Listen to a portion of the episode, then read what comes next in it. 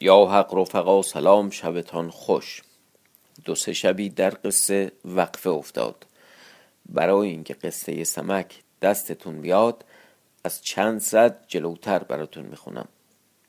ارمن شاه بر جان فرزند بترسید که مبادا که هرمزگیل او را ببرد. خاطرتون باشه قزل ملک سلیح پوشید تا وارد میدان شد. بانگ بر پهلوانان زد که دریابید فرزند مرا. تیلاغ و ایلاق هر دو خدمت کردند و اسبان در میدان جهانیدند. از این جانب چون خورشید چاو بدید که دو تن از ایشان در میدان آمدند به یاری قزل ملک، بانگ بر پهلوانان زد که در میدان روید. شروعون حلبی و سرخ مرغزی هر دو اسبان برانگیختند و به تعجیل چنان در میدان راندند که پیش ایشان باز آمدند و از تیزی هر چهار اسبان به هم باز افتادند. دو تا اسب از این طرف، دو تا از آن، قد با سرعت بود که تصادف کردند. از زخم همه چهار اسب بیافتادند. مردان از پشت ایشان جدا گشتند و پیاده در هم افتادند و بسیار بکوشیدند تا شروعون حلبی و سرخ مرغزی تیلاغ و ایلاغ را ببردند. تا ایشان هر دو را بگرفته بودند و برده، قزل ملک هرمزگیل را برده بود. خب اینم در واقع هرمزگیل و اونا اسیر بردن، اون دوتا پهلوانم اینا اسیر بردن. اینک ادامه قصه. چون هرمزگیل را پیش پدر برد خدمت کرد و گفت ای پدر او را گردن بزنیم. مهران وزیر گفت مصلحت است که هر که یابیم بکشیم. ارمنچا از بحر تیلاغ و ایلاغ دلتنگ بود تا شهران وزیر گفت ای شاهزاده مصلحت نیست که هرمزگیل را سیاست کنیم که ایشان تیلاغ و ایلاغ را سیاست کنند و هر دو خداوند کلاهند و اندیشه من چنان است که یکی در میدان رود و بگوید که هرمزگیل را سیاست میکنیم، تیلاغ و ایلاغ را باز فرستید تا ما هرمزگیل را باز فرستیم، مبادله کنیم. ارمنچا گفت نیکو اندیشه کردی، یکی در میدان فرست. شهران وزیر گفت من بروم. این بگفت و در میدان رفت. برابر قلب خورشید چا آمد، آواز داد گفت شاه را بگویید که اگر هرمزگیل خواهی که باز فرستیم آن دو تن که داری باز فرست. این معنی با شاه بگفتند. شاه گفت روا باشد. آن هر دو را خلعت داد و باز فرستاد. ایشان هرمزگیل را باز فرستادند. انگار نخانی اومده نخانی رفته. سپاه طبل آسایش بزدند. خورشید چاو بفرمود تا فرخروز با 10,000 سوار به طلایه بیرون رود. از آن جانب ارمن شاه قزل ملک را به طلایه بیرون فرستاد. چون این گوید مؤلف اخبار و راوی قصه در احوال سمک و سرورد و آتشک و نیال ابن سنجانی که در سرای دو برادران قصاب بودند. سمک یک شبروی بر ایشان کرد. گفت ای جوان مردان تا کی نشینیم؟ بیرون خواهم رفتن که مهران وزیر را بیاورم. آتشک برخاست و گفت ای پهلوان من بروم. سمک گفت بنشین که نه کار توست. گفت ای پهلوان اگر کار من نبودی بر خود نگرفتمی. آخر چندین روزگار که در خدمت تو هم کاری آموختم. سمک گفت تو دانی. حالا ببین این آتشک چه گندی بالا بیاره. ببین آتشک سلیح پوشید از پیش ایشان بیرون رفت. چون آتشک برفت سرخورد گفت مهران وزیر با شاه در لشگرگاه می باشد. دو برادران قصاب گفتند هر شب با شاه به شهر می آید. هر سخنی می گفتند و گوش به آتشک می داشتند. نیم شب درگذشت. به سحرگاه رسید. نیامد. روز روشن شد. نیامد. سمک و دیگران دلتنگ شدند تا عالم بار دیگر تاریک شد. سرخورد گفت ای پهلوان من بروم. سمک گفت تو دانی. سرخورد سلیح پوشید و از سرای بیرون آمد و روی به راه نهاد. سمک با نیال در اندیشه تا سرخورد بیاید. می بودند تا جهان تاریک روشن شد، سرخورد باز نیامد. سمک دلتنگ شد، گفته دریغا این چه کار بود که من کردم؟ مردان جهان مرا بنکوهند، گویند سمک در سرای نشست، زن خود را به شبروی بیرون فرستاد تا خدمتگار به دست آورد. دریغا ناموننگ خود بر باد دادم. از این معنی با خود می گفت و دلتنگ و غمناک می بود تا شب در آمد. سمک عیار برخاست، کمر شبروی برمیان بست، به قصد آن که بیرون رود و طلب آتشک و سرخورد کند. نیال او را بگرفت و گفت ای پهلوان، رها نکنم که بیرون روی مگر من بروم، تا اگر چنان باشم که باز نیایم تو طلبکار ما باشی. اگر 100,000 از ما بروند بهتر آن باشد که تو را رنجی رسد. این بگفت و از پیش سمک بیرون آمد و در شهر گشتن گرفت به طلب ایشان تا روز روشن شد.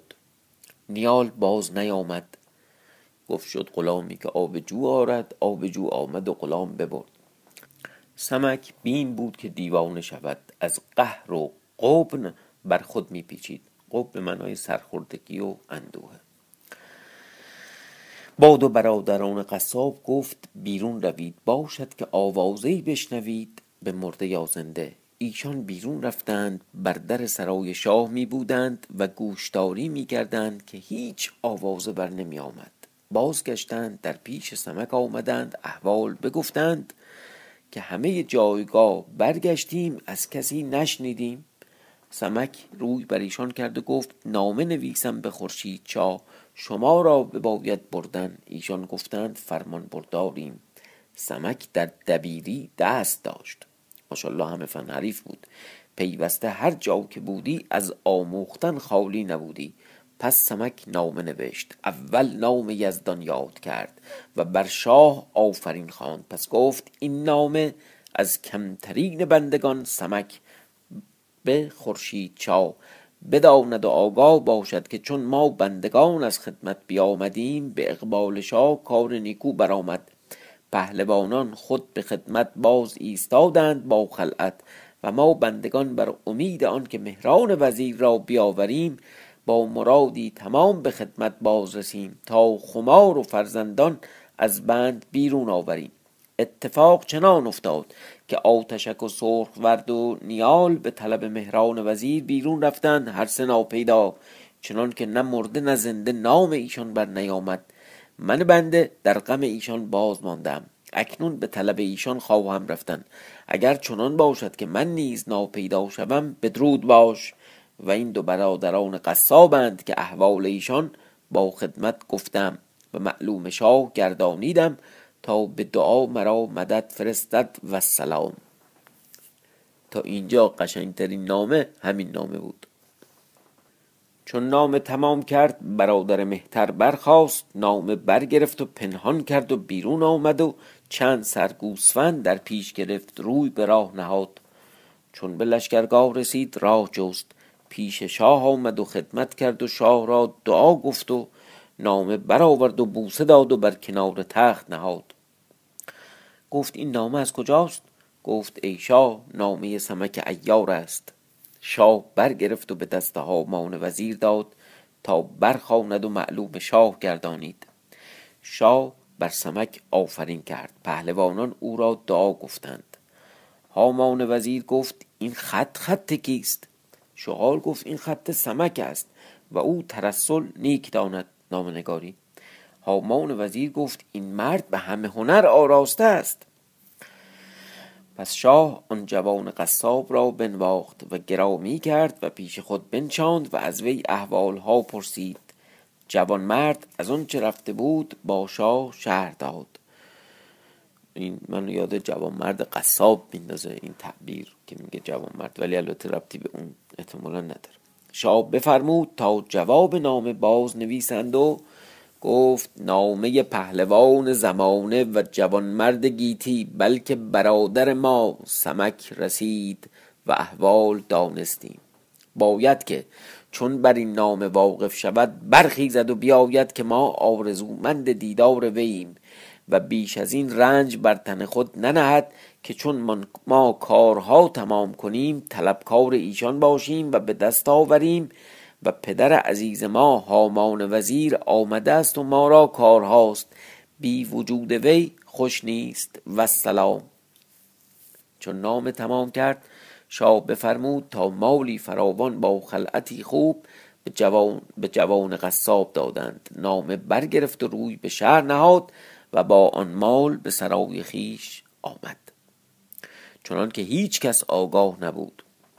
نامه به سمک داد و برخواند و گفت نیکوکاری باشد که من برخیزم و ایشان را رها کنم و به لشکرگاه روم تا مردان جهان مرا دف بزنند.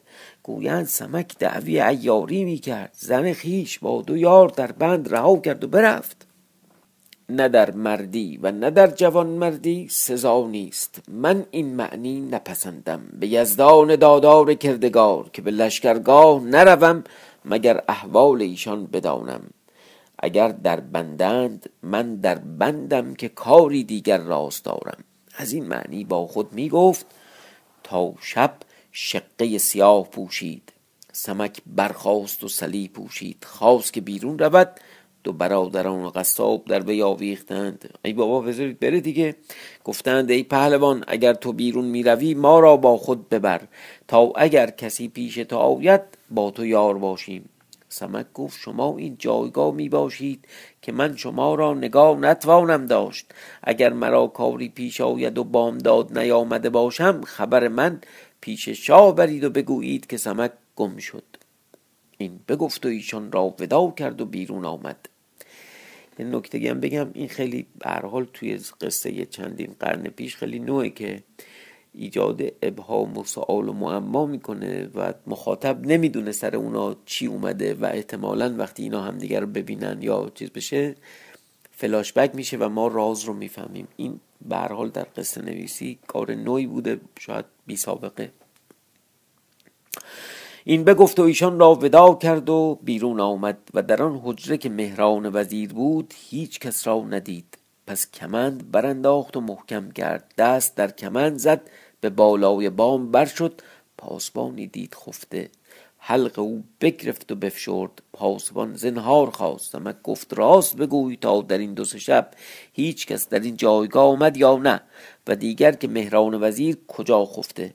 پاسبان گفت هیچ کس ندیدم، اما مهران وزیر در برابر توست، آن روشنایی که میبینی آنجا. سمک دست و پای او بست، روی بر آن روشنایی کرد. چون برسید نگاه کرد، مهران وزیر را دید بر بالای تخت خفته، خادمی پای او در کنار نهاده و میمالید. عجب. سمک پیش خادم آمد و دست بر پهلوی خادم زد، چشم باز کرد. سمک اشارت کرد که بیا. خادم بنداشت که کسی او را میخواند که سخنی دارد. پای مهران بر زمین نهاد، برخاست و پیش سمک آمد. یارو چجوری میخوابیده بعد پاشو یکی میمالیده تا صبح.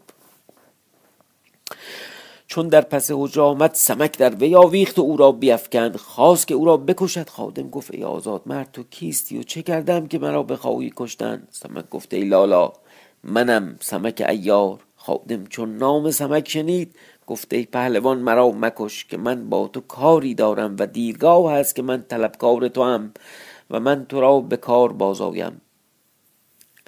سمک گفت تو مرا از کجا میشناسی؟